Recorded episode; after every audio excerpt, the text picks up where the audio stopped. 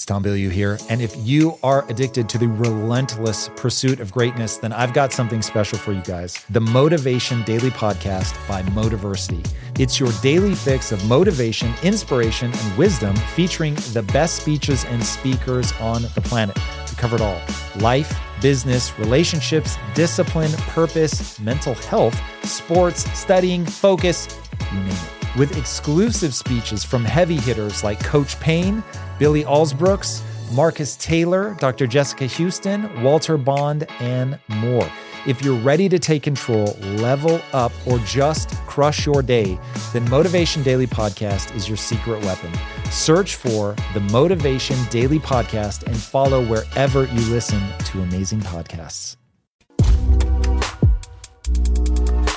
Yeah, getting in shape, that was like one of my escapes like as a kid. That was like the thing that I did to like make myself feel significant. I mean, initially I started working out because I wanted to be able to like kick people's asses who were talking shit to me, making me feel like shit. And legitimately, I started going to the gym like once a week in 8th grade. And I go in there and just like look at, you know, what the other guys and they were doing, I would do it. And then like, for someone like me that had a lot of like, and again, at the time, there's not an awareness of this, but like I was an angry kid. I was a sad kid. I was the type of kid who wouldn't look you in the eye when we spoke because I didn't have any confidence.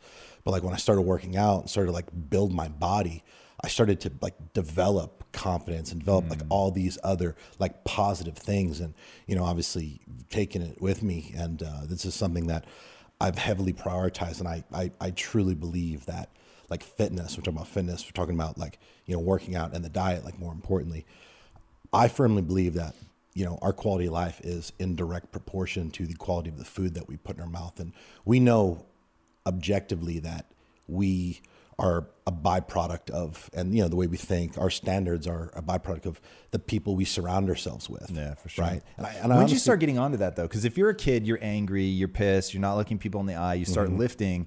I'm guessing that doesn't come from a place of a realization about diet and shit. Yeah. It just comes from, I want to be able to punch someone in the fucking mouth. Yeah. Walk me through that. That to me is interesting. So you and I responded to, I definitely was not an angry kid. I had a very, now looking back, it's very obvious that I had a wonderful and very easy childhood. Yeah, yeah. But I was physically insecure in that there were people that were bigger than me and I could tell that they could manhandle me if they wanted to. And so I had to be very cognizant. And I think guys are far more aware of this than girls. Like in every exchange that you have, even as a fucking adult, you know, somewhere in the back of your mind, like is this could escalate. Now it probably won't because of society and all that, but it could. Yeah. And when you're a kid, it sometimes does. Yeah. And so you went and got stronger. And I sometimes wish that had been my response. Yeah. My response was to get funny. And there's no question that verbal ability is the cornerstone of my success. And so in some ways, I'm very grateful for that. But also in some ways for the male mind, that's still a fragile way to deal with things. And when I started lifting, it was partly a response to that. I would literally look at my wife and imagine her being raped. And I thought, imagine being a guy that couldn't stop that from happening.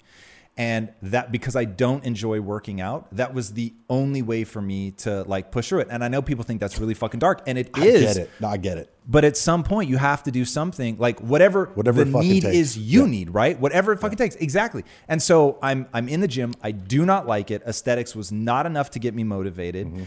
Longevity was not enough to get me motivated. It is today, but it was not in my 20s. So I had to put myself in this place of imagine the feeling you would have, because when it's just me, I don't know, it's not as motivating. But to imagine that someone were trying to hurt my wife and me not be able to stop it, like that was the motivation. When I was at my biggest, I used that every fucking day. I get it, man. I get it. So my childhood was anything but traditional. My mother had me when she was 16. All right. She had a lot of problems. She was a drug addict. My dad actually took off before I was even born. So like he wasn't around, just because of the person and where my mother was at that time. You know, I was taken out of her care multiple times early on, spent some time in foster care, group homes, ultimately, you know, just got pulled from her altogether. So bouncing around like that, not having a father figure, and just, you know, being in the situation that I was exposed to, like you develop certain traits and tendencies and patterns, and you think a certain way. And again, like that was like the majority of my childhood. I was what is that way? Like, what is it doing to you? And how much awareness did you have at the time? Zero. Of course, zero. I mean, when it, so people sometimes, you know, throughout like my, I was at the age of 20, 25, 26, that's when I started to like change my story and stop like feeling sorry for myself and thinking that because of what happened, I used to think that because of all the things that I was exposed to, whether it was my childhood, the fact, I mean, I was arrested 17 times prior to my 18th birthday. That's crazy. I mean, I was arrested another half dozen or so times after my 18th birthday, but like I used to think that those factors and I mean, that would prevent me from ever being something that was important or significant or being someone that actually fucking mattered. So, you know, I changed that story around 25, 26. But again, like, you know, when you're a kid and you're coming up, like just looking back on it, like there wasn't an awareness, like understanding that I didn't have what I saw some friends of mine having. I didn't have like the dinner at the table with the family. It was always very awkward for me if I was in a situation like that because I didn't really know quite how to act. And again, like that might sound very silly to somebody, but at the time it was a real thing. And it just, I always felt out of place in situations like that. And, you know, I know what it feels like, Tom, to be in a position where, you know, you're being made fun of all the time because you're wearing the same clothes, same dirty clothes. And I also know what it feels like to have to steal dirty clothes out of the lost and found in school just so I had something new to wear. And again, like in my mind at the time, I thought that by getting in shape, going in the gym, that could, at least I'd have that. At least I, you know, I could look physically better, I suppose, and maybe start getting respect, or, you know, maybe have people look at me differently and not look down on me, which again, I felt was the case. I think in a lot of ways, it may have been the case, but I definitely don't think it was as profound as, I mean, when that's all you're thinking about, I mean, that's what your reality is going to be. And again, like at the time, I knew that, I was an angry kid. And again, when I started to get older into my teens and high school, like now I kind of had like an outlet where I could go out and I could show my ass and I could do really stupid shit and get in trouble, get arrested, and gain significance. I could get. Was there something cool about being the kid that wasn't afraid? 1,000%. I mean, it's not fucking cool. It's actually the stupidest thing now. I don't know, man. So here's the interesting thing that I find in your story. Because you and I are polar opposites of how we responded to adversity growing up, it is really interesting to. There's no question you got yourself into trouble, but there's also no question that the reason that you kept doing that is it works. And there is something cool about somebody that's like, fuck it. Like, I forget who said it, but they were saying, what's the point of having fuck you money if you never say fuck you? And it's like, what's the point of being strong if you never stand up for yourself? And I 1,000%, this is not me saying the way that you did it makes sense. It was smart. It was really fucking stupid. And I know you've said that a million times, but at the same time, I get how not showing fear to the very thing that everybody else is terrified of would actually get you a certain level of social cachet. And it did. Like, I'm not going to sit here and dispute that. Like, it definitely did. But again, that's short-term shit, and that's attention that doesn't really matter. That's significance that doesn't matter. How the fuck did you get out of that? Thank you for asking that. So again, 17 times I was arrested before my 18th birthday. Eventually, the state of Massachusetts like got tired of my shit. I was a very familiar face. It's always the same, you know, like clerks and, you know, police prosecutors you're seeing all the time.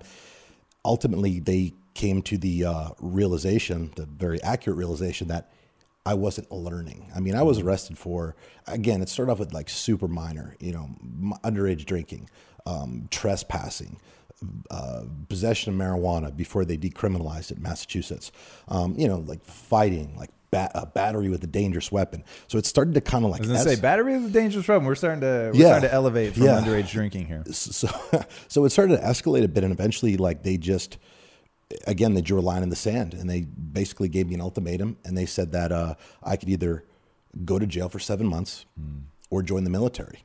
And I opted to join the military, obviously. I mean, that in a sense is one of the best decisions I've ever made. And what year was this though? 2001 is when I graduated high school.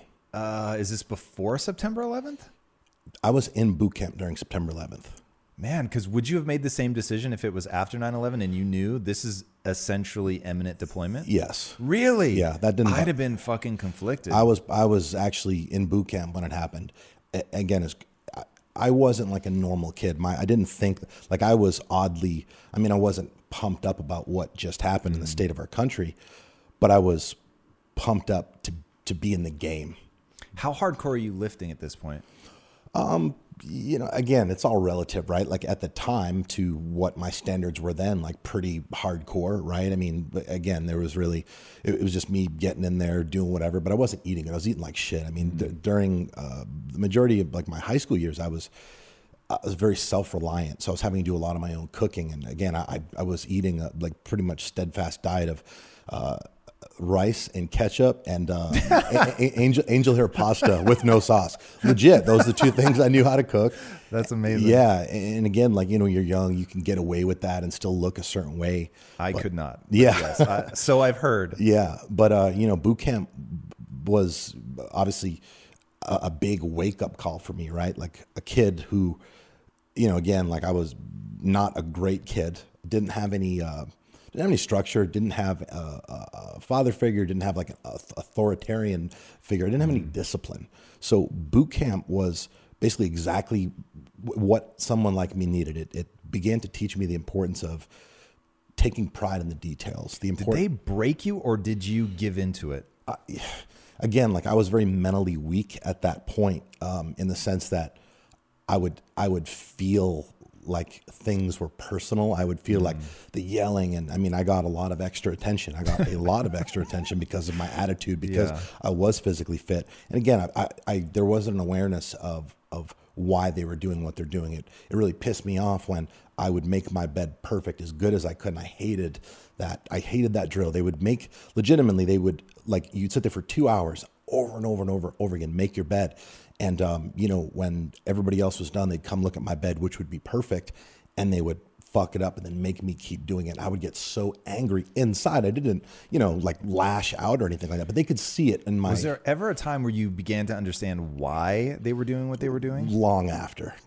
That's really, really interesting. So what experientially, as it's happening, what do you think? These guys are just dicks? Are you asking like why 100, me? 100%. I thought they were dicks. They were jealous that I looked the way that I, whatever weird fucking weak narrative. Yeah. But again, like ultimately there's the training is progressive. It gets to a point where they're not screaming at you and treating you like dog shit every second of every day. And then you start to feel a little better.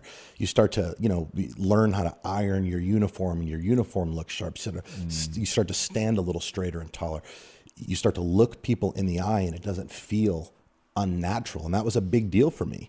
So again, like I was very fortunate to have served not just in the military, but I was a part of a very elite community. I was a Navy diver. So after I went to boot camp, I went to some specialized training, which is basically like a fallback in the event that I didn't make it through dive school. At the time, there's about a 70% attrition rate in dive school. Whoa. 6 months training, which is longer than actual boot camp. And, you know, like academically, physically, mentally, the challenge that you face in that were much more profound and extensive than, you know, that of normal boot camp. But by the time I got there, I was just in a different place mentally. And although I still didn't like, you know, being yelled at, I still didn't like, you know, some of the, you know, people coming and just like screaming in my ear when I'm doing everything right. I was in a better place to deal with it. And, you know, ultimately being in that community, serving with some of the most elite, you know, individuals of all the military, it was a big deal for me. It helped me grow up. It helped me learn how to conduct myself like a man. It taught me the importance of having high standards. And again, it really taught me how to look at the world differently, which I think the most profound breakthrough for me with my military career wasn't so much like the discipline, the structure, all these things that, you know, we're speaking about.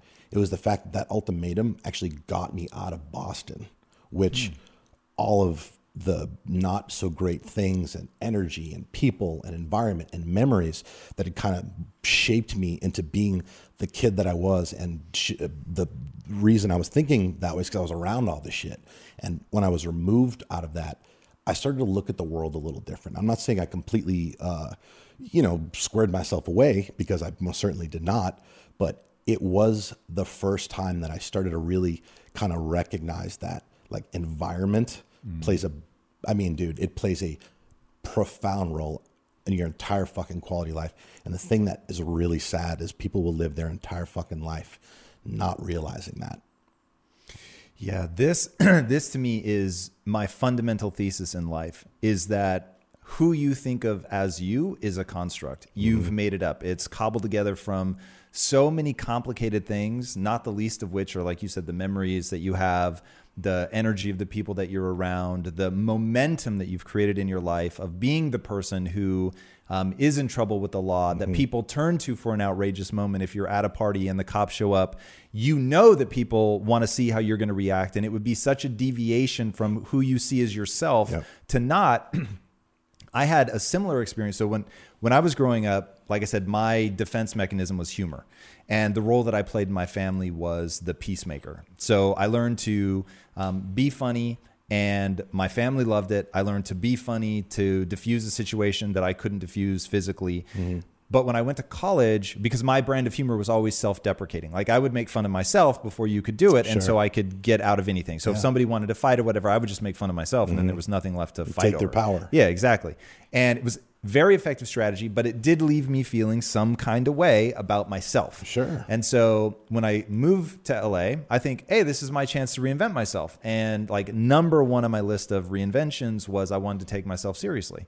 So I said, all right, I'm not going to make fun of myself anymore. I'm going to take myself seriously as an artist. I'm going to really study, because I used to cheat in high school like a madman. And I'm going to do all my own work. I'm not going to cheat, sink or swim, A or F. I'm doing everything myself. And so it was like this real switch in my personality. That's a big deal. Big deal. And so flash forward, I meet the woman who ends up becoming my wife like 6 years later. And I meet her and I'm just being who I think of as myself. And I'm like, hey, I want you to come meet my family. And so we went for Thanksgiving, flew back home, and she'd never seen me around my family. And all of a sudden, because the expectation is that I'm the funny guy, I immediately snap back into it. And I start cracking jokes every 2 seconds, and they're in hysterics. And my then girlfriend, now wife, is like, who the fuck are you? She's like, what is happening?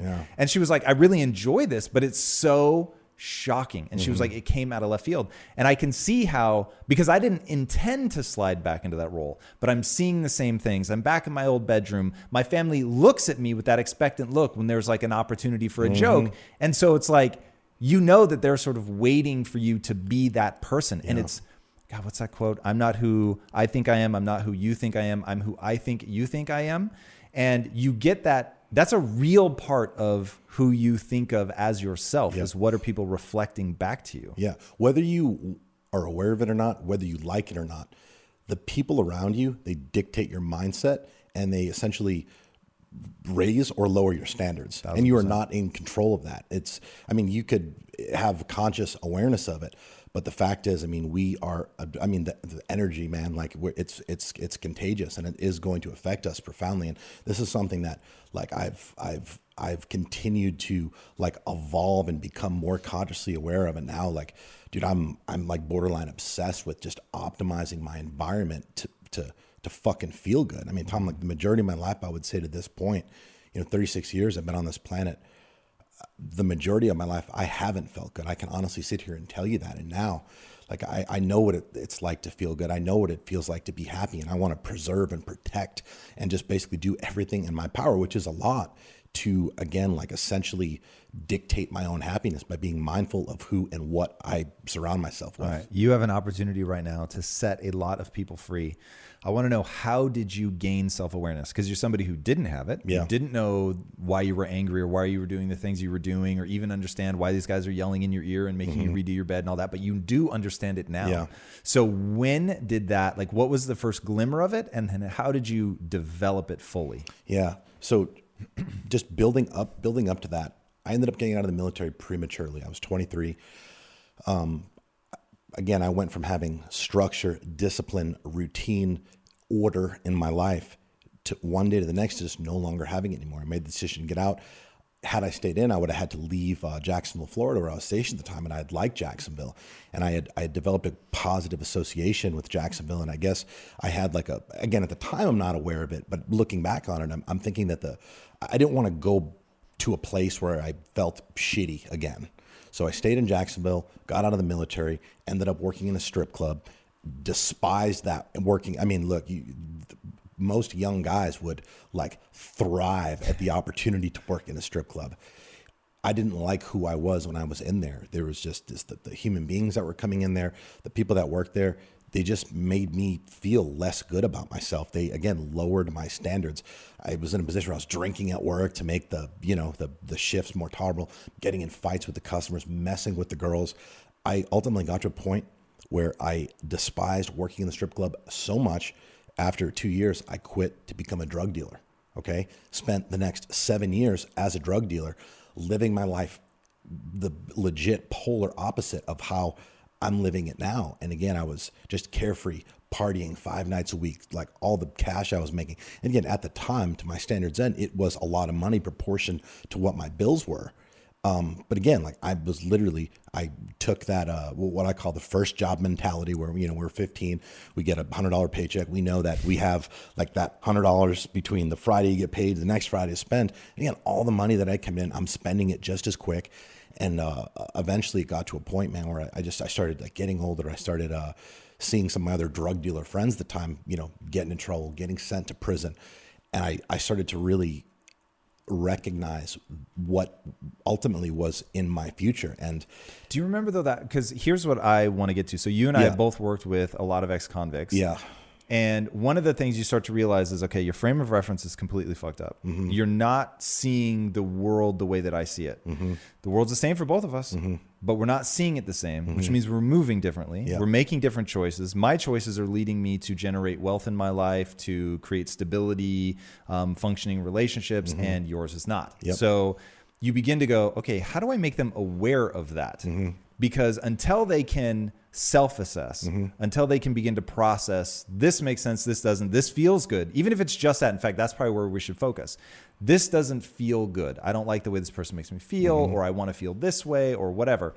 But if they don't recognize that mechanism, they're stuck. Mm-hmm. So what I'm hoping you can articulate is like, what were those first, like I saw my friend, he was dealing drugs and he was just a dick to the person he was selling to. And I thought, that's a reflection of me. Like, how did that process begin to happen? Yeah. So the thing that made me want to like just get out and start going a different path is I started to feel that if I didn't, I would go back to being looked upon, being looked down upon as that kid that I was growing up. And that really freaked me the fuck out. I wasn't afraid to go to prison. I wasn't afraid of getting locked up.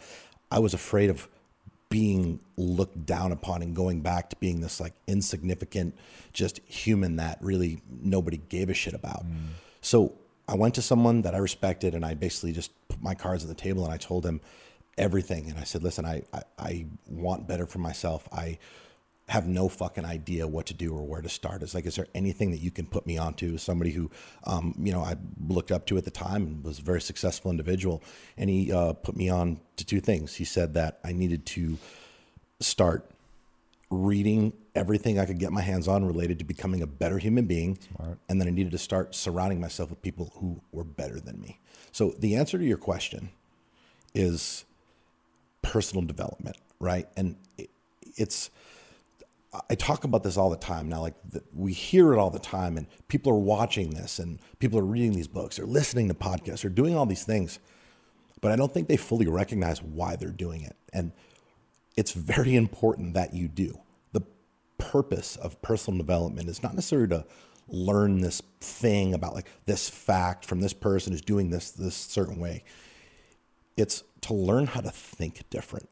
And that is a continuous process. It's an ongoing like evolution. So like the way that I was able to, you know, start recognize these things, and there's still things that I'm recognizing about myself or about my past in, cause I mean, I personal development is what took me from, you know, being a drug dealer to, you know, being a, you know, been featured in Forbes 6 times, grew an 8-figure company with legitimately a team of, convicted felons, ex-convicts, and former drug addicts. Like personal development is essentially, it's like the water that, you know, nourishes the seed and allows it to grow and allows it to prosper.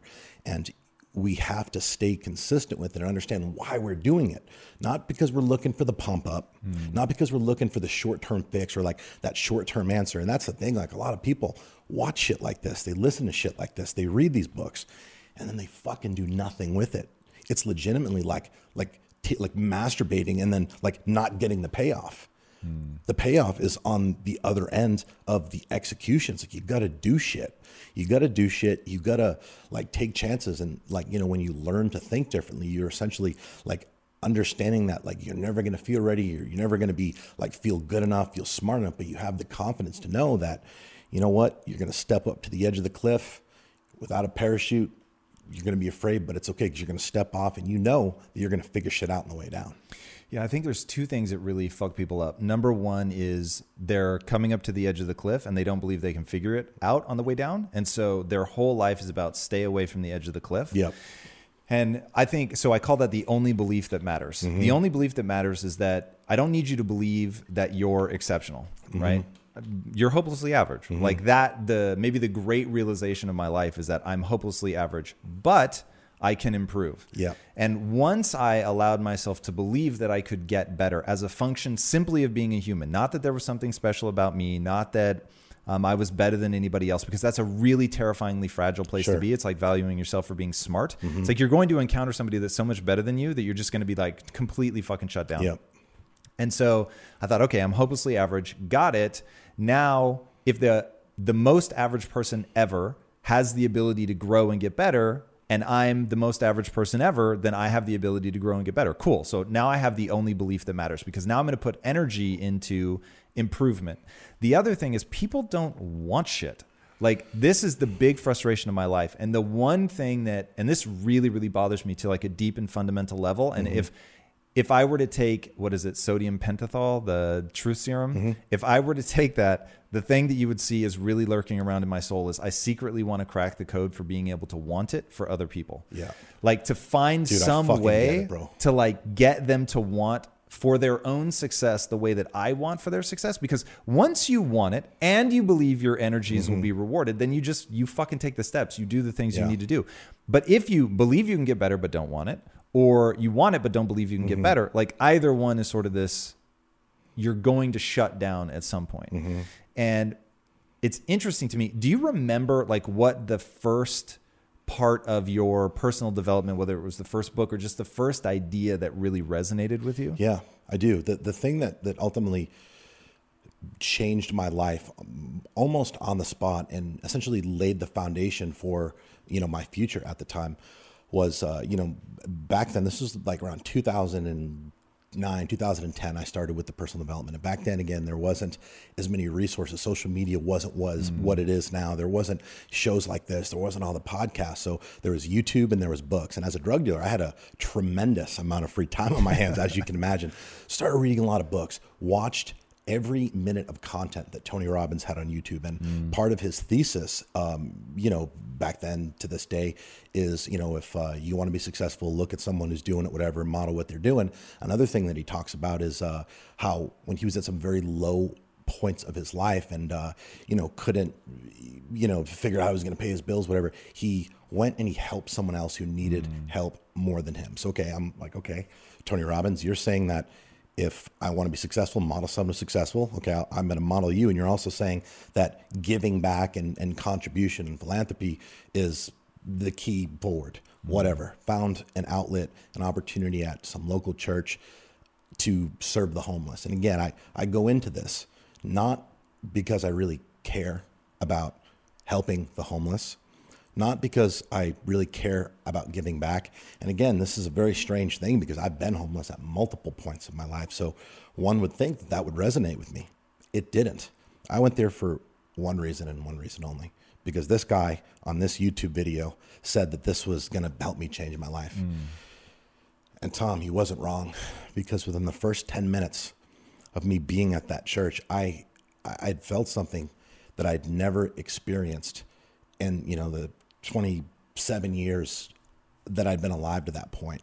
I was overwhelmed with just deep feelings of gratitude, pride, perspective, and purpose. And right there, I realized that I needed to figure out some way to where I could experience those feelings all of the fucking time, because I was hooked. Yeah, it's super weird. It's the one part of my message where I always feel cheesy talking about it, but there is something hardwired in this social animal where service really makes a difference from a neurochemical perspective. And I'm really trying to get people to understand the punchline of life is neurochemistry. Mm-hmm. So it isn't success as it's traditionally defined. It's not money. It's not fame. It's not accolades, because I can give you all of that. And there was like a rash not too long ago of like ultra successful people committing suicide. Was it Kate Spade? I think it was a billionaire. She committed suicide. It was like this whole rash. And it was like, you can give people all the money in the world, the famous Jim Carrey quote, I hope everybody gets as rich and famous as they want to be so they can realize it's not the answer. But it's like, okay, well then define what is the question. And the question is, what makes life worth living? And the answer is, how do you feel about yourself when you're by yourself? Now, the way that that's constructed is super fucking complicated and has a lot to do with what do you value? What are intrinsic drivers? Because I think there are universal drivers that are hardwired into the human animal. And one of them is purpose. One of them is service. It's having meaning in your life and knowing why you're doing what you're doing. And getting people to focus on that in the midst of the chase, right? Yeah. So I lost 8.5 years is about the real number. I usually round it to 10, but I lost roughly 8.5 years of my life chasing money. Yeah. And it was an all out chase. I hated my life, but I showed up every day and I was like, I'm going to fucking grind it out. I'm going to stick it out. Like, I've got the discipline to see this through. And finally, it just was so horrendous. Like you, when you were, I don't know if you were bouncing, but when you were working at the strip club and you're like, I fucking hate this so much, I'd rather be a drug dealer. You know, it's like, what were you doing, by the way? I was doing a combination of bouncing, bar backing, cleaning the vomit off the floor in the bathroom. Nice. You name it, I did it, but I did it with purpose. I did it better than anybody else around me. I mean, that was something that I kind of took with me from the military, and regardless of what I was doing, whether I liked it or not, I wanted to be the best because I wanted to stand out. I didn't want to be looked down upon like I was. That's actually really interesting. I always tell people, so that we're living in a weird time where people think interning for free is bad and that you're somehow being taken advantage of. And what I really want people to understand is, going back to your point about modeling, find the person who's living your ideal life and go and tell them that you work for them for free. But when you're there, fucking nothing is beneath you. Do everything like it was your Mona Lisa. Like, go fucking crazy to do things to the level of artistry. So even if you're cleaning vomit off the floor, and I remember one time back at Quest, because I'm a huge believer that you have to lead by example. So you can never ask somebody to do something you wouldn't do yourself. And one day the toilet overflowed and there was actual shit on the floor. And you could tell the janitor was like, oh, fuck, man, I don't know if I want to do this. And I said, no, let me do it. Yep. And so I cleaned up the shit and they're like, why are you doing that? And I said, because I want you guys to see for real, not like that I talk about it. That's a great opportunity. There's literally nothing that I won't do, so that when I come to you with aggression and I'm like, I need you to fucking take care of this. Like, what is going on? That, you know, I'll take the worst job and make it fun. I will pick up shit when it is on the floor, like whatever it takes. Yeah. But that is not going back to what you were saying. It's about like giving back and contribution and like that, you know, universal like driving factor of like feeling good. So I think a lot of people just, again, like me, I didn't value it. I was only doing it because I, again, watched this video from this guy and I was just looking for a way out, man. Right. So I think people, they're not getting excited about it. They're just like, oh, it's just kind of not my thing, whatever. Like, understand, it's not necessarily just about you going and serving and helping other people. Like, do it because you're selfish. Do it because arguably you will actually benefit more than the people that you are helping. And I know that might sound kind of fucked up, but it is very, very important that we understand that. Like, I think the difference between people, Tom, is obviously our standards, but we don't just like come out of our mom's vaginas with like, okay, this person has low standards. A doctor is kind of like separating our, this person, middle standard, this person is going to crush it in life. Like, our standards are a reflection of the actions that we take or fail to take. And a lot of times the actions that we take that, you know, move our life forward are a result of us feeling good enough to do that. And we're not always going to feel great, but honestly, like, in order to get yourself up and get yourself moving, like, you're not just going to get up and fucking feel good, man. You have to take action. It's a process through your physical fitness, through your mental fitness, through your contribution. Those three things, I mean, those are the three things that have allowed me to create the life that I have for myself. And I've, taken that. And again, this wasn't a process, a specific strategic process that I followed. It's just kind of like how the cookie crumbled, so to speak. But then, when I was able to look back on it and kind of piece it together, I was able to kind of regiment it. I was able to systematize it. And, I legitimately have those three elements in place at my company. Every team member at my company is responsible for personal development, mandatorily 1 hour per day. Do you tell them like what they should be doing? Yes, we have the building wired with speakers. So again, like it kind of has that accountability factor there, where 1 hour a day they play whatever it's a month out. They have like a personal development calendar, and when personal development's on, like there is no talking. It's like church. They're working and they're listening and they're getting better. I also pay my team to do physical training twice a week, early in the morning.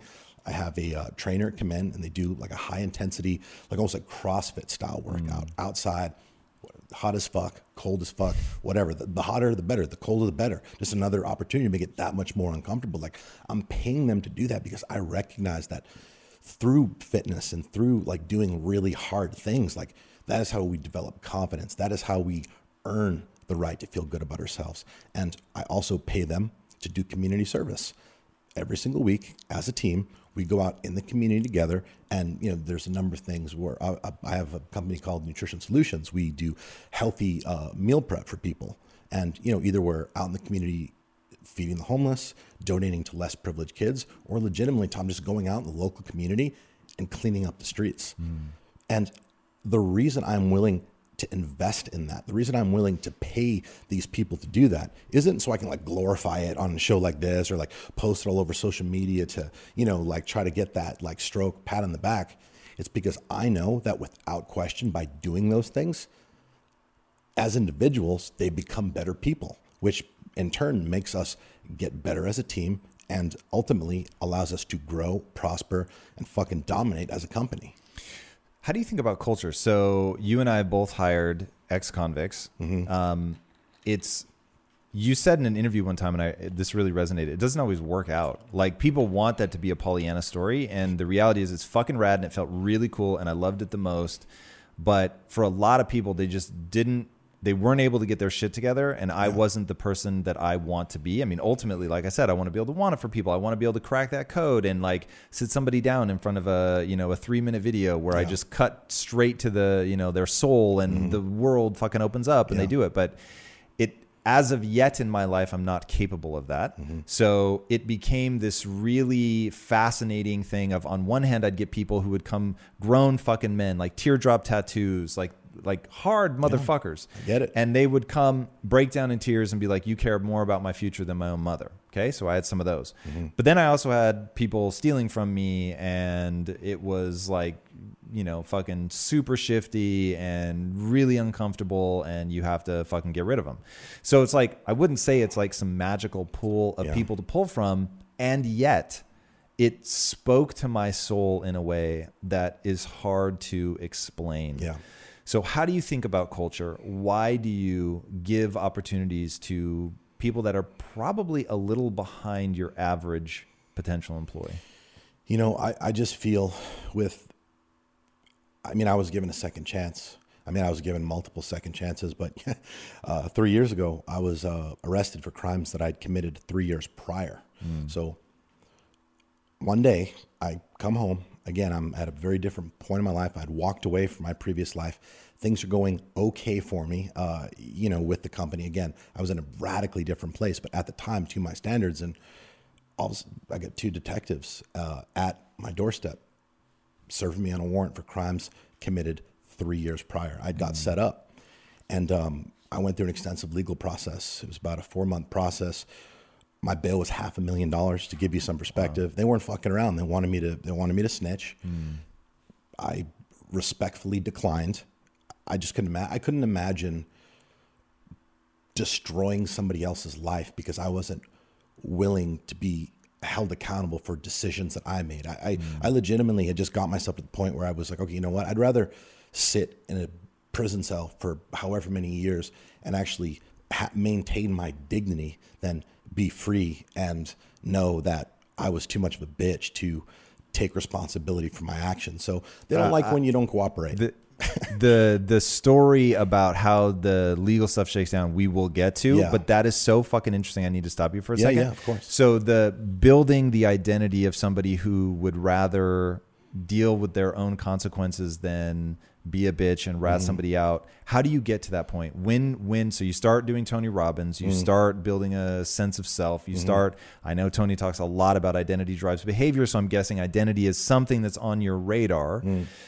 How do you put your identity together? How do you think of yourself now? Like, are there words that you use? Like, don't be a bitch. All the time. Yeah. Like, give me daily. Some of those, no matter how so offensive, like, some people may find them. Yeah. I mean, listen, like, whatever, we all communicate differently, right? We all, whatever it takes. And that's what you said at the beginning of this conversation. And like, at the time, I mean, look, I had made a lot of progress personally, professionally, mentally, financially, you know, and I just realized that, you know what, like, I did what I did for a lot of fucking years, and this is the consequence. And I, you know, was in a position where my bail was $500,000 and they were trying to make an example out of me. Right. I was selling steroids. Again, I'm not trying to minimize what I did, but I mean, like, there are legitimately, like, rapists and people who molest children that get lesser bail than that. But I was able to, you know, bail out. Obviously, I didn't have $500,000. You pay 10% of that, you get out. That money's gone. That's everything I had.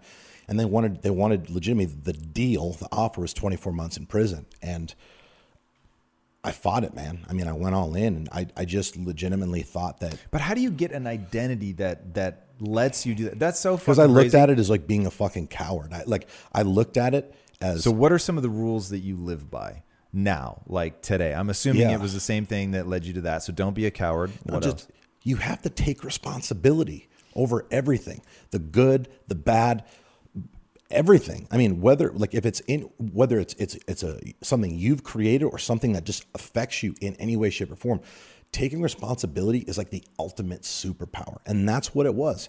I felt that I needed to take and I had essentially taken responsibility over, you know, my future back then by, again, like, making the conscious decision to draw a line in the sand and start creating a different life for myself. Did you say that? Like, today is a new day. I'm now crossing some sort of metaphorical threshold. Yeah. I knew what was happening. I knew that it was like I mean, look, I remember when I was, when I started my company, when I was allowed or at a point where I was capable of paying myself $500 a week, I felt like the fucking man at that point, because that was the first time I'd ever made that much money in a official, legitimate, legal capacity. From something you created. Yeah, it felt fucking good. Now, I also realized that I had a shit ton of work to do. I mean, I was dealing with all of the stress and the chaos and, like, the, you know, it crushes your soul when you're starting a business and you're trying to figure it out.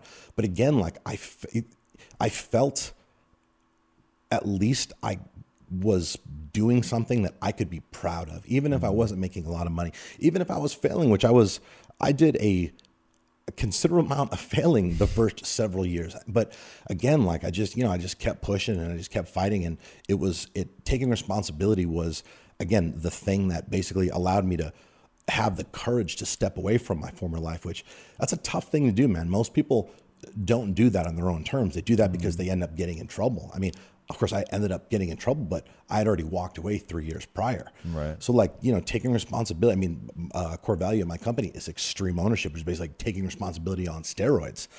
I just didn't want to be a hypocrite, man. I knew that I had to be a man. I knew I had to face this. And honestly, what does it mean to be a man? Define that for me. To be a man, I mean, it doesn't matter what gender you are. Just to be someone who operates with integrity, honor, and always does the right fucking thing, even when it doesn't feel good.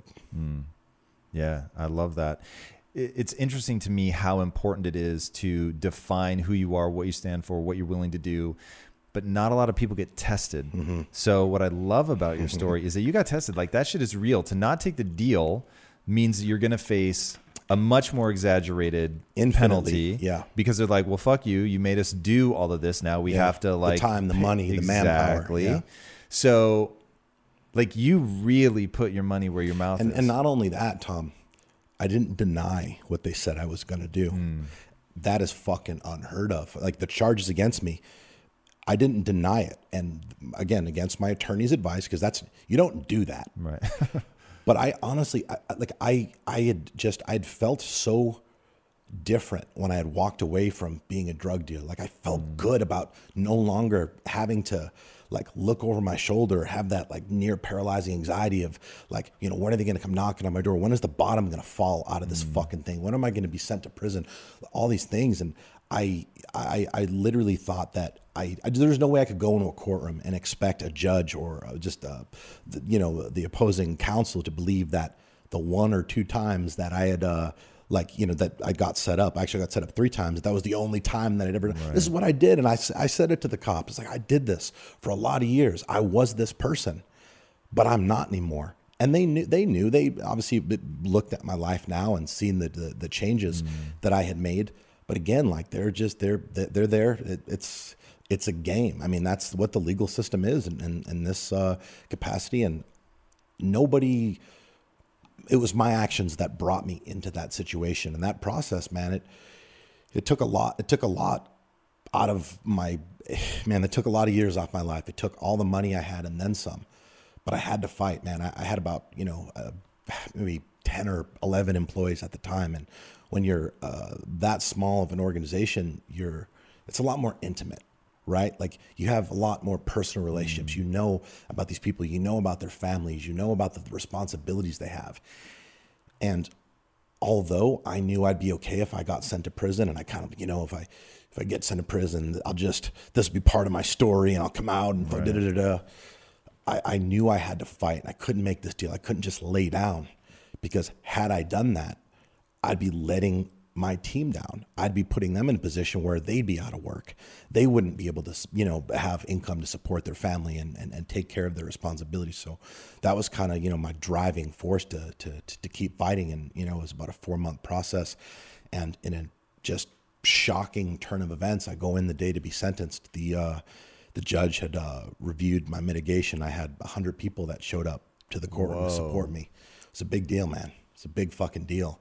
Just thinking about it right now makes me a little emotional. Like, I was there walking in, not knowing if I'd be walking out on my own free will.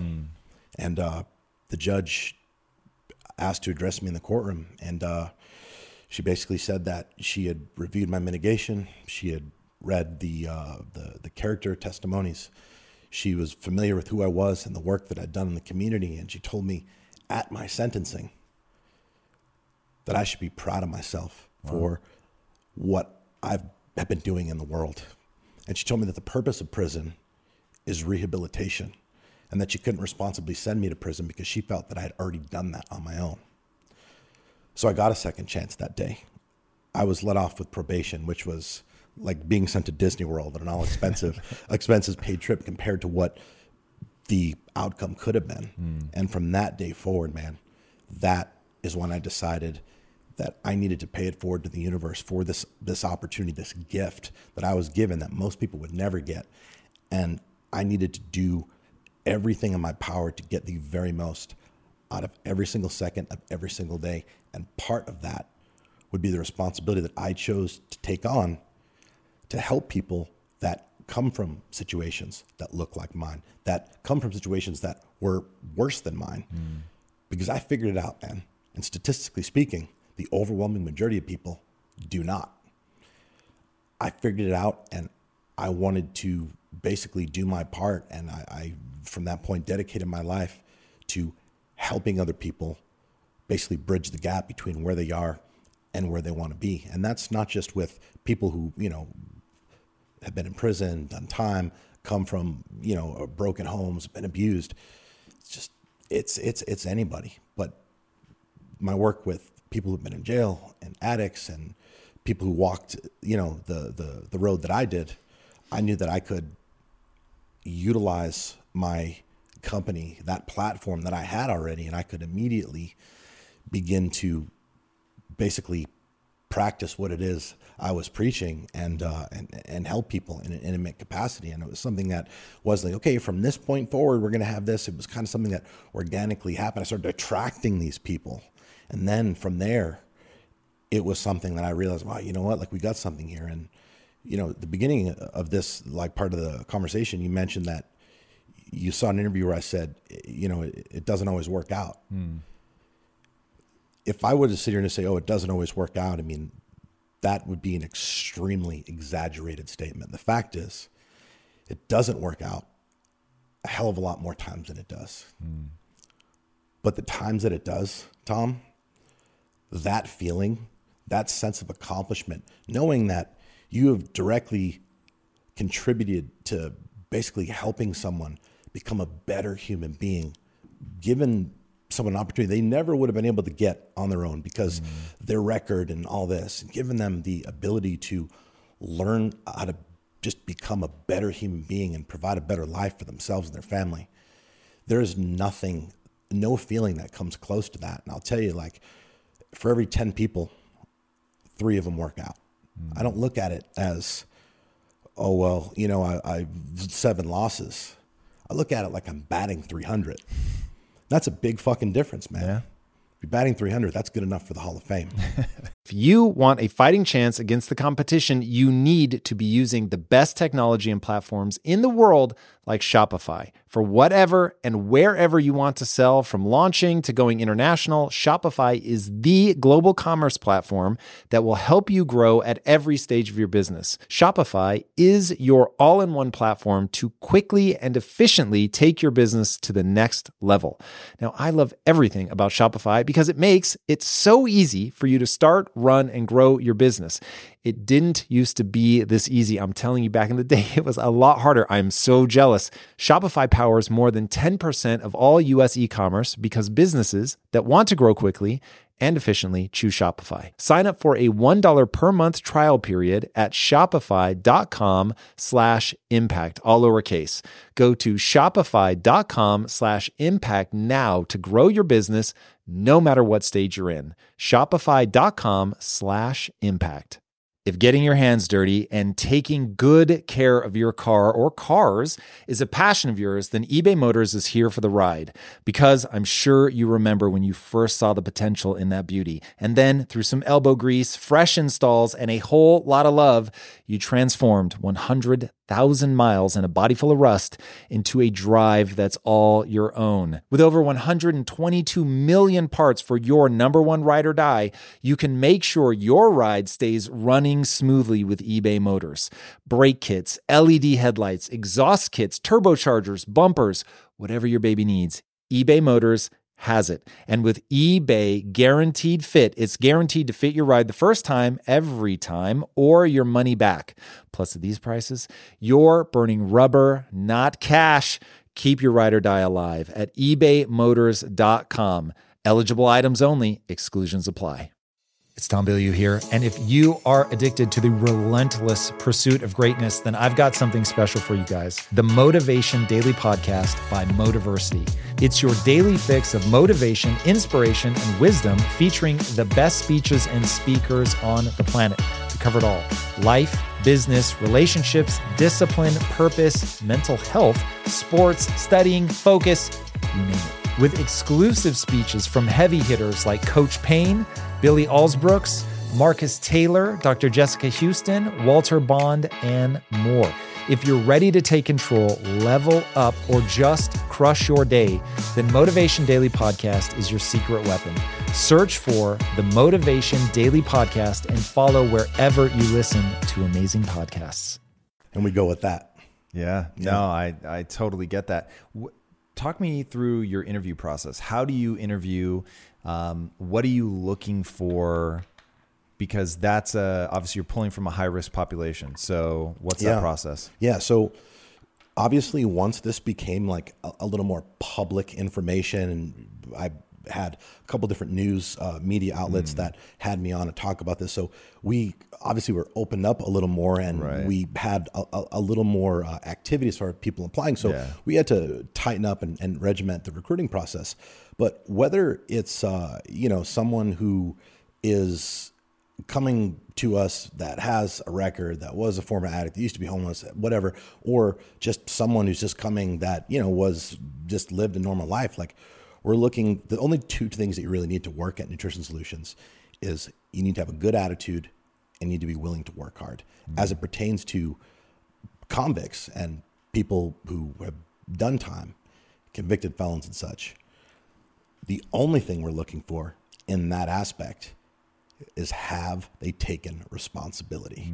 Because it's, we know going into the interview, right? Like, it's part of the, like, the initial process, paperwork, background check. So like, when they're asked about it, if there is any like sort of just indication, oh, well, you know, I was in this situation and this other person, and I was in the car, like, dude, like, sorry.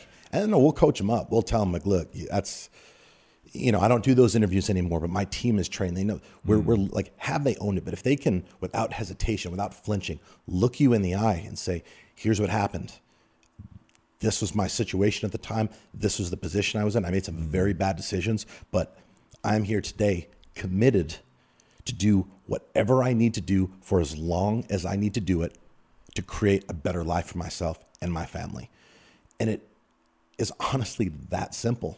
Unfortunately, most people think that their past defines them. I mean, I was one of those people for the majority of my life. They think because this blemish, no matter how bad it is, that defines their current reality and essentially dictates their future. And they try to avoid it. They try to, you know, pretend like it doesn't happen. And when it comes up, they get super uncomfortable, failing to realize the best thing they could do was what you used to do when you were a kid. You make fun of yourself. Like, you just fucking say it. You put it out there before anybody else has a chance to. And then it goes from a point where people look down on you to people actually respect the fuck out of you.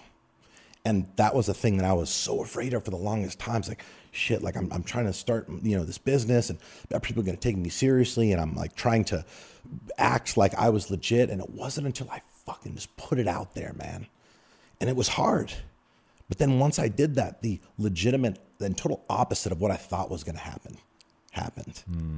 I gained respect instead of lost it. Yeah, it's so interesting. Like, when you own who you are, then it's, people are going to pick up on your vibe. They're going to respond the way that you respond. It's interesting how you can really set the tone for that kind of stuff. Yeah. We had a similar reaction. So when we started telling people, well, we technically put word out on the street, as they say. So one of our earliest employees was a kid that grew up on the streets, and we told him, hey, like, look, man, my whole philosophy in life, it doesn't matter who you are, it matters who you want to become and the price you're willing to pay to get there. So if you have friends that are fucking convicts, I don't give a shit. Cause he was like, oh, I've had a lot of friends that have, you know, been to jail or in gangs, whatever. What do you think? Cause we were like, fuck, we have to hire, man. We got to hire anybody. Yeah. And so I was like, yeah, I don't give a fuck. Like, bring him in. Because my thing was like, look, if you want to build a company, let me tell you something you have to get real fucking good at. So for all the like people out there that are wannabe entrepreneurs, you've got to get to the point where you can look across the table at somebody and figure out who the fuck they are. And here's the truth. You're going to suck at it. Yep. I sucked at it for sure. But you've got to be a little bit better than chance. And once you get a little bit better than chance, then you can start to build something. You can create momentum. And I remember there was this one time we were growing so fast, dude. So you'll get this because you're in a similar space. We grew by 57,000% in our first 3 years alone. That was in manufacturing. So now we're in Compton. We're hiring as fast as we can conceivably hire. Yeah. And we're having like, once we said that we'd hire convicts, like we had people lined up around the building, and it was, of course, to hire people that fast.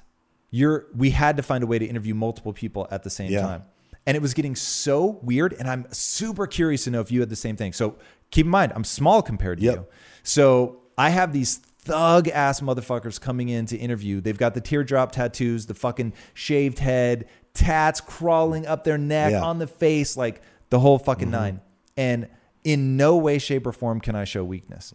So I have to project confidence doesn't cover it. fucking strength, aggression, like the whole nine. So this becomes like this super weird phase in my life where people that know me now that have seen me on camera, so they would not believe like how weird those environments were. Yeah. And my whole thing was, I have to burrow inside your soul. So what I was saying at the beginning, in 3 minutes. So my goal, I would come into every interview thinking, this is my chance. This may be the first and only time this person ever encounters a growth mindset. Mm-hmm. So one, they're going to see, you can't back me down. Yep. I can't be cowed. So I'm going to, whatever level of aggression you bring, I'm going to match or I'm going to exceed. Mm-hmm. And then on top of that, you're going to know by the end of this fucking interview, I want you to win. Mm-hmm. I want you to win. I want to create an environment where you can come in and I'm going to ask you to fucking break yourself in half to improve your life. But I'm going to give you the platform to do that. So we had these people coming in like fucking 3 at a time, 5 at a time. And so I'm having to develop shorthand. And I come up with this magic genie question. So, hey, I know it looks like a bottle of water. That was always my thing. It looks like a bottle of water, but it's really a genie lamp. Mm-hmm. In a minute, a magic genie is going to appear. They're going to grant you one wish and one wish only. You can't ask for more wishes. It's got to be something just for you. What do you want? Like, you can't cure cancer, bring somebody back from the dead. Like, what the fuck do you want? And everyone said $1 million. It was like this whole thing. It was super fucking surreal to me that they all said that. But like getting to the point, like, what's your dream? And realizing they didn't have a fucking dream. Like they'd never thought beyond like, I want a job, which is what they all first told me. I want a job. That's bullshit. You're just saying that because you want to get hired. Like it's a magic genie. Don't ask for a fucking job. Yeah. So what do you really want? I want $1 million, which is patently absurd. You can't buy a house for $1 million.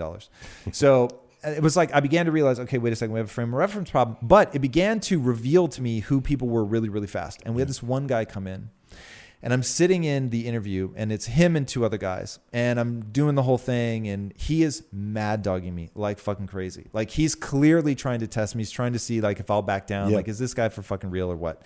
And in the middle of the meeting, I point at him and I'm like, you have anger management problems. And he was like, his jaw hit the floor. Yeah. And I sent the other 2 people out and I said, look, I want to talk to just you. And so I take him for a walk and he was like, how the fuck did you do that? I'm like, what are you talking about? He was like, how did you know that I have anger management problems? I literally drove here from an anger management class. Wow. And I thought, this is what it means to be good in a room. Yeah. And this is what it means to develop a skill set. Because the honest answer was, I don't have any innate special skill, but I'd interviewed so many people by then and I had just done little tests. Yep. Like, let me throw out. I remember one time saying to a woman, she was talking about something and I was like, the way she moves is like crazy graceful. So I'm like, well, you know, back when you were taking ballet lessons. And she was like, what the fuck?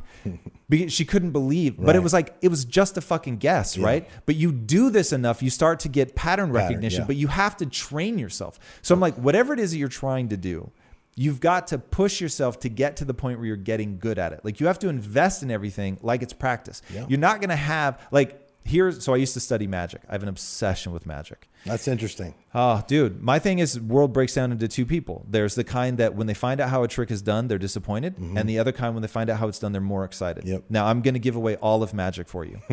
What makes something magical is the person has worked so impossibly hard and long and thought so far in advance that you simply would rather believe that they can bend the laws of physics than that they would work that far in advance, planning things a year or 18 months or work on a trick for 5-10 years before they can pull it off. Yep. And you think, well, there's no way that somebody would work on something for 10 years or go to the, you know, like the manufacturer of this basketball to get a card put inside when the basketball is being made. No, that's what they really did. Yeah. And it's like people just, it's not possible. So to get good at something, to me, is like magic. You've just worked so long and so hard at it and fallen on your face so many times. And the number of things that I was like, oh, remember the time that you took ballet? And the person's like, what the fuck are you talking about? And so, because you miss, you just get it wrong. But you're like refining. And if people took the time to make that demand of themselves, to get to the point where they can really be good at interviewing. And look, I've done enough of it to know it's fucking brutally difficult. Yeah. And I'm at like 57% accuracy instead of, you know, 50, which is just pure chance. Yeah. So this is not me saying that I've, you know, gotten so good at this that I can, you know, see through people's souls, but it's like you begin to get one up on the house, which is failure, right? Yeah. When you think of the house always wins, you just fail. Like that's the default position when you're trying to start a company. And so doing all this just inhuman amount of practice to get to the point where it looks like magic because you've worked so long at it that people simply refuse to believe that it's just an unending amount of hard work. Yeah. I mean, man, such is life. Like whatever you do, you got to do it bad before you do it good, you know? And I think a lot of people just, there's so many incorrect, I guess, associations with certain things, like, you know, like if you're tired, or like when you don't feel like it, or it's cold, or it's too hot, and it's like, oh, that means we don't. It's like, no, like, I think when it's all said and done, Tom, like without question, there's going to be far more many days that we didn't feel like doing something, that we didn't feel like going and putting forth that effort to get better at whatever that thing is that we're trying to improve on. There's going to be more days that we don't feel like doing that than days that we do. And I think the difference between winners and losers at the end of the day is winners just get up and go do it anyway. They do what they need to do because they understand that the happiness that all of us seek as human beings doesn't come with the material goal. It doesn't come with that $1 million that you know, you rub the genie lamp. It comes with the progress. And progress is a direct positive consequence of work, sacrifice, and consistency. And that is legitimately it. And we're not talking about, like, you know, bundles of money and, like, you know, huge companies. I mean, maybe some of us are, but some people, you know, they just kind of drift throughout life. You know, the average American will have 12 jobs by the time they retire. And they go from job to job to job because they get to a point where they just, they feel as if they hate their job. 87% of Americans report not having passion towards their job. Dude, that's fucking, that's crazy. Like, you're fucked. If you don't have passion towards your job, or 80% actually say they straight up hate their job, dude, enjoy your shitty life. There's a lot of things out there that are going to tell you that, like, go do what you love. That is fundamentally impossible for the overwhelming majority of normal people. You have to train yourself to learn to love what you do. I don't know if I agree with that. Okay. So here's my thinking on this. Yep. I think that where you're going is directionally correct. So you're not going to accidentally love your life. But I would tell people, rather than try to fall in love with what you're already doing, like, develop love for something you actually give a shit about. So I want people to be blank slates. That would fit my worldview a lot more than what I think is the scientific reality, which is you're probably about 50-50. So 50% is temperament. It's you're born with that shit. It's your genetics. There's nothing to be done about it. And then 50% is epigenetics. So it is your unique, like, genetic abilities and temperament and all that, married with how'd you grow up, what were the things you encountered, what were the coping techniques, what's the identity that you tell yourself, what do you take ownership, do you not, what are the rules, what are your habits, like, all malleable shit. So I think there really is something that people have that would be a spark of interest. And the thing that I think really fucks people up is they don't have 6 months of saving. And if you don't have 6 months of savings, you're stuck in Maslow's hierarchy of needs. You're going to keep the job, even though you fucking hate it, because when you look at leaving, the level of panic that consumes you at the thought of, like, what the fuck would I actually do? Like, it's too overwhelming. It is so big and terrifying. Yeah. You don't know which way to bounce.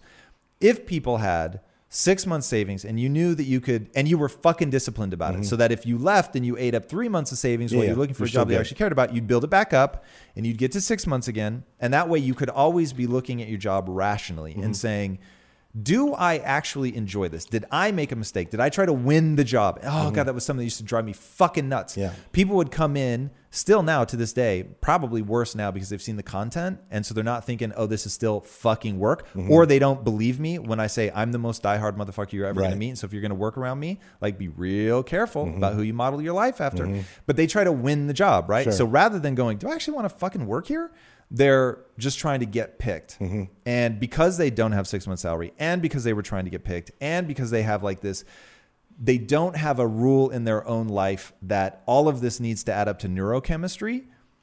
They just end up in these weird fucking positions. But they could, if they had the 6 month salary and they realized that a job is 50% of your waking hours, and they made the demands of themselves that they're going to find something that is based on a real spark of interest.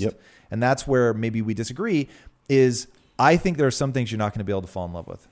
And so I am admittedly, like, If my wife were horribly burned, I would find a way to still fall in love with that. Yeah. So, but at the same time, my advice to people is you're going to craft a passion, base it on something you actually give a shit about. So yeah, you could do that.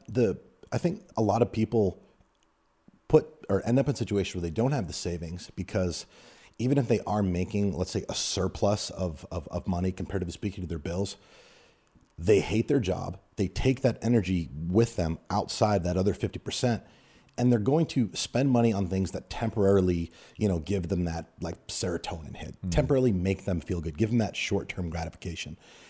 When you're not genuinely passionate about something, it's going to make it very, very difficult to go above and beyond. It's going to make it very difficult to get up early, to fucking hammer it out late, to like work weekends, work holidays, to essentially do the things that you need to do to separate yourself from the pack and bring value to your organization and essentially be financially compensated.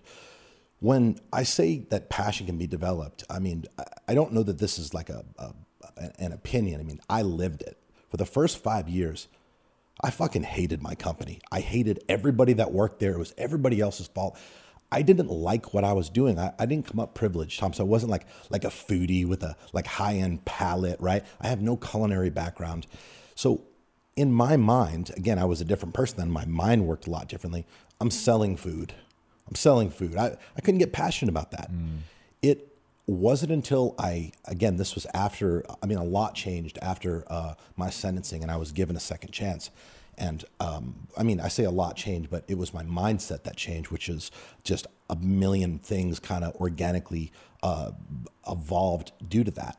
It wasn't until I started in creating and incorporating things that I was passionate about into my company that I fall in love with it, essentially bringing in personal development as a mandatory part of the workday, paying the team to do the physical training, doing the community involvement, stuff that I'd never thought about before, right, having in my business, but stuff that like made me feel alive, like on a personal level. So once I was able to do that, not only did I actually start enjoying what it is I was doing, I started making a lot of money. When before that, I was making money. On paper, there was according to my accountant, there was money, but in the bank accounts, it was a different story because I was spending it as fast as it was coming in. So I just think it's a mindset. I think the easiest way and quickest way to become passionate about something is to be the best at it. Reframe, your mindset about what you're doing and just look for a way. I talked about this on my podcast the other day, but I was giving some examples about, how anybody can just learn to be passionate about what they do. And let's say you're a mechanic, right? You're turning wrenches all day, whatever. And, your people come in and you're looking for opportunities to upsell them on shit that they don't even really need and they don't really understand. And just making what is for most people a very stressful situation like that much worse. And you don't give a fuck. You're in there just trying to fuck people out of their money, essentially. Like you could be that guy and be the guy who literally lives paycheck to paycheck, despises what he does for a living, and again, has a relatively low quality life. Or you could be the guy who looks at every experience, every customer experience as an opportunity to make what would ordinarily be considered a very stressful situation for most people a little less stressful by being honest, by being fair, by helping them through the process, recommending, if they don't need something, or if there's a service that they could do on their own, do it cheaper, turn them on to that. Even if you lose that little bit of income, you and I know that comes back in other ways in abundance, but it's a way to just look at what you're doing instead of just the fact that you're in there turning wrenches. You're in there to help people solve a real problem. You're in there to help people get the means of transportation that, allows them to commute to work, to produce income, to take their kids to soccer practice, take their family out to dinner. It's just a different mindset. And when you go into it with that service mentality, the entire game changes, man. And that is how you grow a business. That is how you grow on a personal level, is by doing things in such a way that essentially serve and bring value to others. And when you see what happens when you do that, when you're on the receiving end of that gratitude, that is where the passion, in my opinion, is ignited. It's a great book by Cal Newport, if I'm not mistaken, called So Good They Can't Ignore You.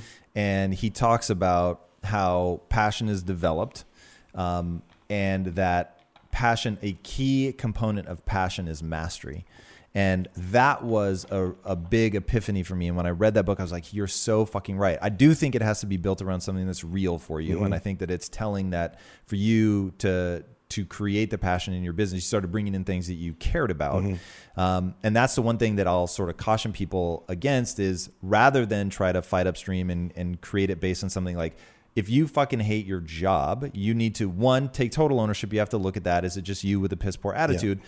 And it's based on something you give a shit about and you've just wrapped it in garbage, or is it something you really don't care about and it's time to move on? But assuming that there's a spark of real interest there, then going down the path of gaining mastery is, it's pretty interesting that that is something that feeds into it. So it's created this sense for me that passion is like love. I don't think you're actually in love unless it's reciprocated. You're infatuated, but you're not in love. And it's not going to give you energy. In fact, there's a darkness to unrequited love. There's a desperation to it, a neediness. Whereas when you really feel connected to the other person and it just feels like reciprocal and there's something beautiful and it gives you energy.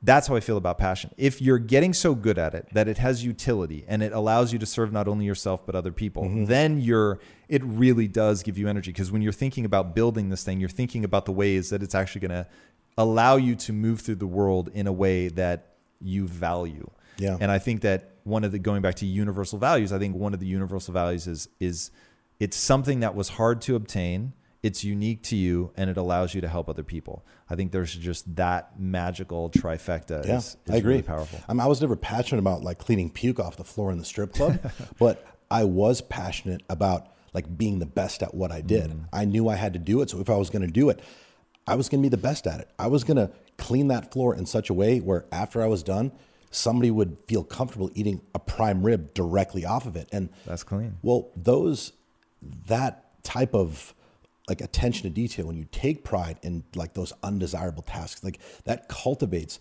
like just habits and just good, solid, like regimented discipline that, I mean, again, if you can't take pride in the small things, if you can't like just excel and dominate with the small tasks, it's pretty unreasonable to think that you're going to be able to do anything on a higher level, at a higher level. Yeah, no, that is for sure. And how you do anything is how you do everything. Yeah. And I think that's one of those things that I heard a lot and I didn't really understand what it meant. Yeah. And I think I'll say it a different way. Whatever internal rules govern your actions, they govern all of your actions. Yep. So if it is okay to you to tell people that you do one thing and then do another, then you're going to do that with everything. Things that matter, things that don't matter. It's like, so I engineer hard things into my life. And part of what makes that so sustainable for me is I love the feeling when in a public forum, I get to say, I did that thing. And even though nobody's there to check me, I get the neurochemical reward because I know I actually did it. Yeah. So even though nobody's looking, I'm not doing it for the feedback from other people. That would be totally empty if I knew I was bullshitting. It's the way that I feel because I know that it's actually true. Yeah. And I know that I was consistent. So that rule about this is about how I feel about myself. That governs all of my actions. So I'm not going to bullshit or take on something that I'm not prepared to crush because I know it's not going to serve me. So I think people have to be really careful about taking control of the rules that they live by. So you have rules, whether you realize what they are or not. One of your rules may be do whatever you can get away with. And that's a rule I see a lot of motherfuckers live by. And so it's like, well, as long as nobody else knows, I'm fine with it. But you want to talk about violating universal principles of the human animal. The human animal is drawn to integrity. If I say something, I do something. And the desire to be congruent, I don't know why it's hardwired into us, but it is. Yeah. And it probably serves an evolutionary advantage from if you're congruent, then you have trust within the group. If you're trusted within the group, you're more likely to be protected by the group, which means you're less likely to get ostracized. I'm making that shit up, but I'm guessing it's going to be something like that. So knowing that we're this social creature, once you begin to parse out like what are the universals, live in accordance with those, then you can begin to layer on fancier things that are maybe unique to you. But like first getting in alignment with the just universals. Doing a job well is always and forever going to make somebody proud. The end. Yeah. And like and the other thing is like you said, when you're not doing things or when you're doing things and people don't know, dude, just because they don't see you doing something, like, doesn't mean you can't tell. It's like, you can fucking tell, right? Like, people's lives look the way they do, not because the shit that they do when the boss is watching or when the spotlight's on. It's a result of the shit that they're doing or not doing when they're alone and when nobody else is watching. And that's a real fact. And I think a lot of people are quick to get frustrated or like disgruntled or, you know, bitter, resentful in a situation, in a business, whether they're working in a business or working at their own business and they're not growing, things aren't happening. Well, things aren't happening because you're not doing things that you need to do to make them fucking happen. And I think just people tend to I mean, look, man, this shit is hard.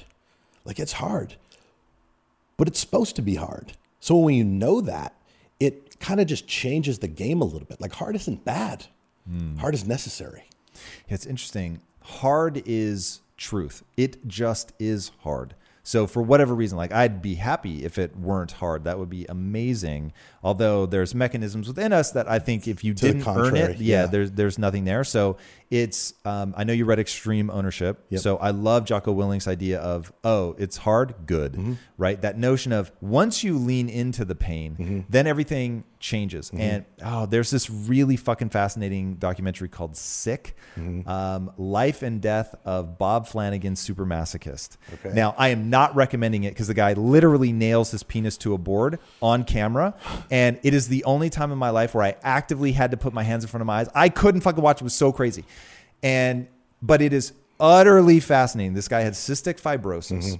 So his whole life from the time he's a kid, he's sort of slowly dying from the clogging of his own lungs with mucus. So you're basically drowning, but it took him 40 years to drown. So like, imagine the amount of pain. Yeah, just fucking crazy.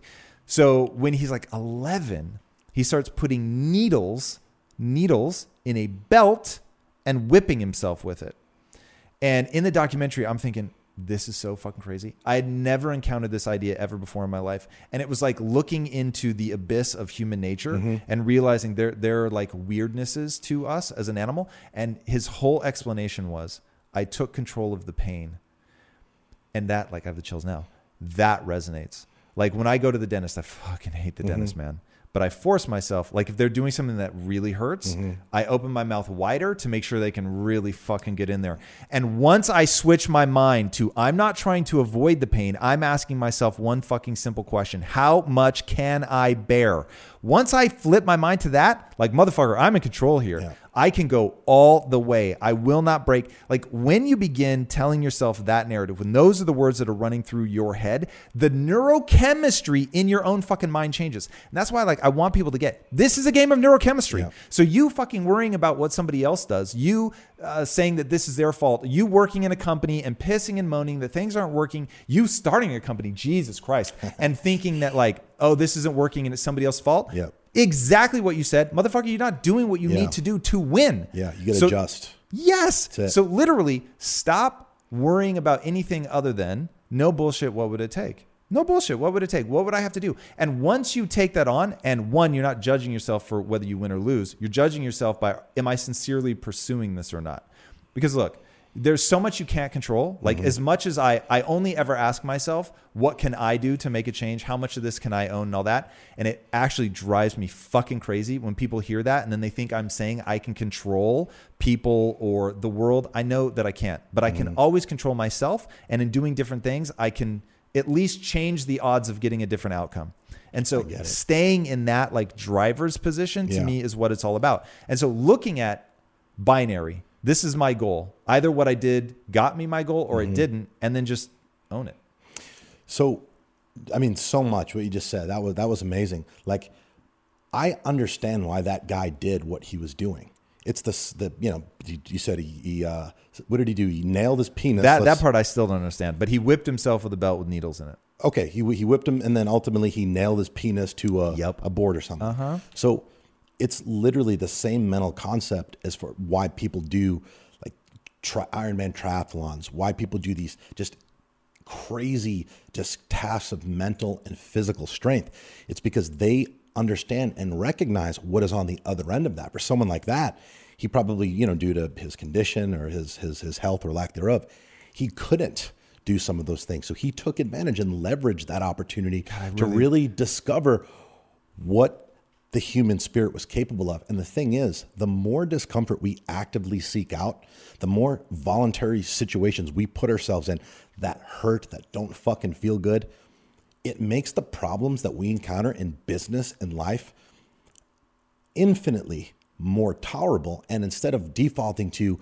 oh, well, it's this or person's fault or that, or every fucking excuse that we can possibly, we realize that like, this is fucking part of it. This is the game. I'm not doing things good enough. So I need to fucking step up, stop being a bitch, and do the things I need to do to fucking fix whatever problems that I have essentially created.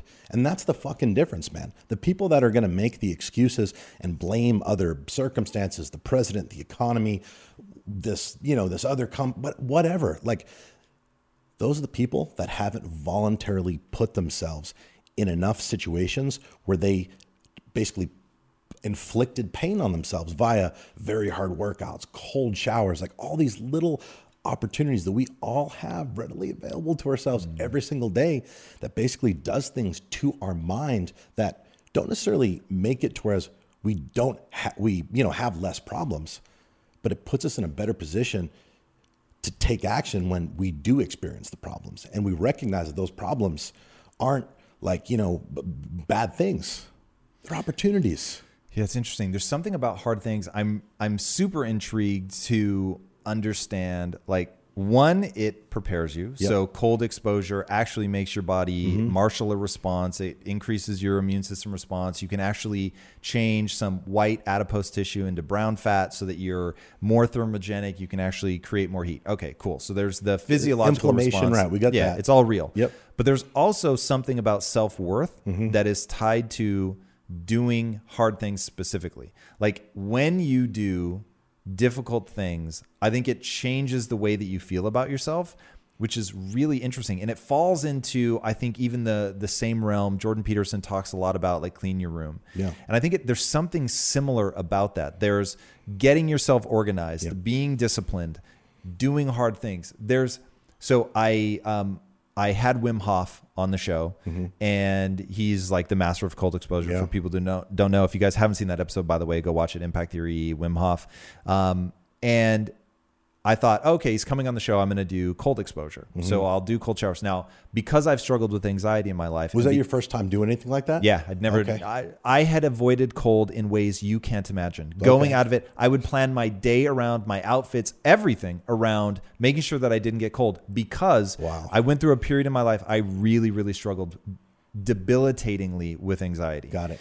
And the physiological response that I have to cold is identical to the physiological response I have when I'm anxious. So being cold made me feel entirely anxious. Like there was no difference. And if I was cold and then put in an anxious situation, I was just a mess. Like I could feel the brain leaving my prefrontal cortex, my heart racing, my breathing getting shallow. I was shivering. It was just really, really nightmarish. And so I had avoided it, like always trying to just make sure I was always warm rather than inoculating myself, which would have been much smarter. But so one, I've, you know, now at the point that I start doing this, I've spent years dealing with my anxiety and learning how to mentally handle it and not being as sort of physically prone to getting myself worked up. So he comes on the show, I decide I'm going to do it. But I only tell myself, I think it was like 30 days. I'm going to do 30 days and then that's it. And now it's been, almost 6 months. So because it was hard and it made me feel good about myself, it just made me feel disciplined and tough and resilient. And I like the real things that are happening physiologically. It helped you build your confidence. I don't know that I'll say that it was confidence. That's a different region of my brain, but it let me, it furthered my self-respect. Yeah. When people put themselves in situations where they do really hard things and overcome, you know, adversity or just very difficult tasks, like at the other end of it, there's a lot of things. There's a lot of those, you know, the chemical reactions that we have and that we experience, but it also shows us that, you know what, like we are capable when we commit, when we set our mind to something and we put in the work and back our actions up accordingly, like we can do pretty much anything that we set our mind to. And for a lot of people, like it starts with doing something small, like just start the cold showers, man. Start the cold showers, do that build that in your routine. Then start with the workouts. A lot of, I mean, look, most people aren't going to the gym at all, right? Even the ones that are, like, they're going there and what are they doing, Tom? They're going through the motions, right? They're doing the least amount of work in there possible, as opposed to going in there and just going directly for the thing that they want to do the very fucking least, the thing that they feel like if they do it, they're going to look stupid. Dude, that is the type of shit you need to be doing more of. Those are little opportunities that we have every single day to build our mental toughness, to build our discipline, and to essentially build our confidence that will allow us to kind of like take the plunge with other bigger things. And when you're an entrepreneur or someone who has the entrepreneur mindset, dude, nothing is more fucking important than having confidence. You got to fucking know that, like, all right, I'm going to fucking do this. And if it doesn't work out, that's okay, because I'm going to be that much closer to the plan that is. All right. So imagine right now somebody's listening to this. They have zero self-confidence. They're a total fucking mess. Yeah. What is your plan? What do you have them do? I would tell them to get on some sort of diet, right? And a lot of people get overwhelmed because there's so much conflicting information out there. Why did you start with diet? Because I honestly believe, I sort of alluded to at the beginning of the show, I believe that the food that we put in our bodies, and let me also just say that I'm not just saying this because of the nature of my business. Yeah, and I tread one look at your physique, and anybody that thinks that has nothing to do with physique. Interesting. So you're not even. So give it to me then. Yeah. So I believe that just like the people we surround ourselves with, I mean, which dictate our mindset, which raise or lower our standards, I believe the food that we put in our mouth has a very similar effect. Are you talking like on a microbiome level? I'm talking about like if we're eating foods that make us feel like shit more often than not, and our body becomes accustomed to feeling and performing like shit, we're not going to go very far. So what are things that make people feel like shit? What is the optimum diet? Yeah, like I mean, look, if you're eating out most of the time, you're eating going to the drive-through, right? Like eating shit that's like heavily processed, things that, I mean, look, everybody here knows what's not good for them, right? But convenience is, I mean, in 2019 world, convenience is essentially everything. The problem with diets and food in general is, it's not something like, you know, when you eat something bad, something immediately bad happens to you, right? Like, I mean, if you do too much drugs at one time, you'll overdose. If you drink too much, you could, you know, end up in the hospital, wherever the case is. Eating bad food doesn't work like that. It's almost like a slow process where your body essentially deals with it for a long time until one day it no longer can. And your body essentially acclimates to feeling a certain way, and you're not aware of the fact that you're feeling like shit. I mean, look, if you're not eating good right now, I would say eat good for one fucking day where you eat like clean protein, a lot of vegetables, drink a lot of water. You will feel different. If you're eating like shit or not eating well, right, and you eat good for just one day, you're going to feel different. So just imagine like what that's going to do if that was something that was part of your routine. When I started eating good, and again, like my standards and my interpretation of eating good has evolved and continues to, like in the hierarchy of reasons why I eat good, looking good naked is probably like number 4. Like I eat good because I want to feel good. I try to set my life, my surroundings, my environment, just everything up to optimizing the way that I feel. Because when I'm fucking on, when I'm feeling it, dude, I feel like I can like levitate mountains with my mind. But when I'm not, when I'm around like bad energy or have like just situations going on, dude, like I resort back to feeling like how I did like when I was a fucking shithead, when I was a punk, when I was running out getting in street fights all the time, angry and resentful. So like I'm aware now of how good the body is designed to feel. And I'm also aware that most people live their entire fucking lives not fully understanding it. So if you want to get to a point where, you know, you're able to perform your best and feel your best, dude, you got to put shit in your body that's consistent with that. And a lot of other things will just kind of organically sort themselves out. So without question, if somebody who had no confidence, didn't really know where to start eating good. And based off that, like you're going to start feeling better. You're going to start looking better. So there's that. That's important. I mean, look, most people, they get up every morning, right? The first thing that they have to start their day is looking at a reflection in the mirror that physically and mentally disgusts them. That's a fact. And now they take that with them, Tom, for their entire day, that energy. If they're not even comfortable and confident in their own skin, how on earth can they possibly live their best life? And how can they get the most out of the one opportunity that they have on this planet? And it's a problem, man. 3/4 of the adult population right now categorized is either overweight or obese for the first time in the history of our species. The average human's life expectancy is actually going down. Yeah, that's crazy. The thing that's crazy is we're doing it to ourselves by the decisions that we're making with the things that we're putting in our mouth. And it's like, look, I don't want you guys to buy meals for my company and whatever. I just want you to feel good. I want you to do good. I want you to live your best life possible. And I'm telling you that is not... that's not practical or realistic if you're not essentially optimizing yourself for the outcome that you're after. And it starts with things like, the decisions we make when, we're eating. All right. So we've got diet, we've got just body composition. What else? Confidence. Yeah. Another thing that, my big thing that, it's helped me change my life. It continues to be a staple part of my day. It's something that I invest hundreds of thousands of dollars a year into my team, is the personal development. Personal development is not like, it's like, okay, if you're going to the gym once or twice a week, you're probably not going to get very good results. Personal development needs to not be something that you do some of the time when you feel like it, when they get the notification that you dropped a new episode. It needs to be, personal development is part of the work. In my opinion, personal development is the most important work of your life because it essentially teaches you how to become more effective with the work that you are doing. There are two ways to get better: experience, which takes a long time, and training.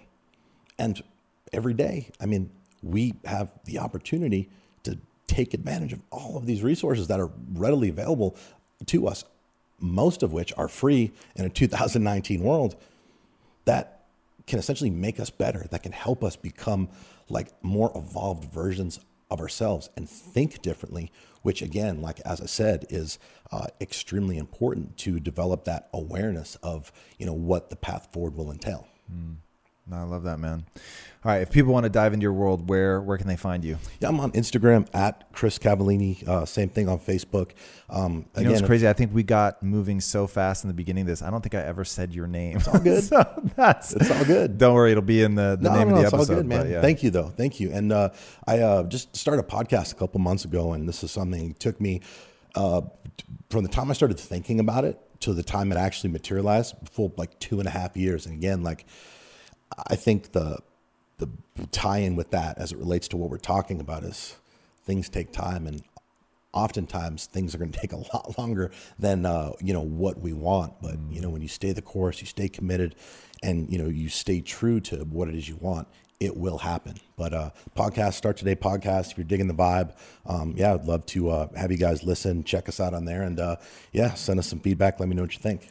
Awesome, man. Well, thank you so much for doing this, dude. It was wonderful to meet you and to hang out. Yeah. I love the way your mind works. Thank you, brother. Awesome, man. Everybody, thanks for joining us. Check him out. You can follow me at Tom Bilyeu. All right, guys. We'll see you on the flip side. Peace out. Thanks, Tom. Dude, that was awesome, man. Thank you, dude. That was rad. It was a good time. Hey everybody, thank you so much for listening. And if this content is delivering value to you, please go to iTunes, go to Stitcher, rate and review us. That helps us build this community. And that is what we are all about right now, building this community as big as we can to help as many people as we can, deliver as much value as possible. And you guys rating and reviewing really helps with that. All right, guys, thank you again so much. And until next time, my friends, be legendary. Take care.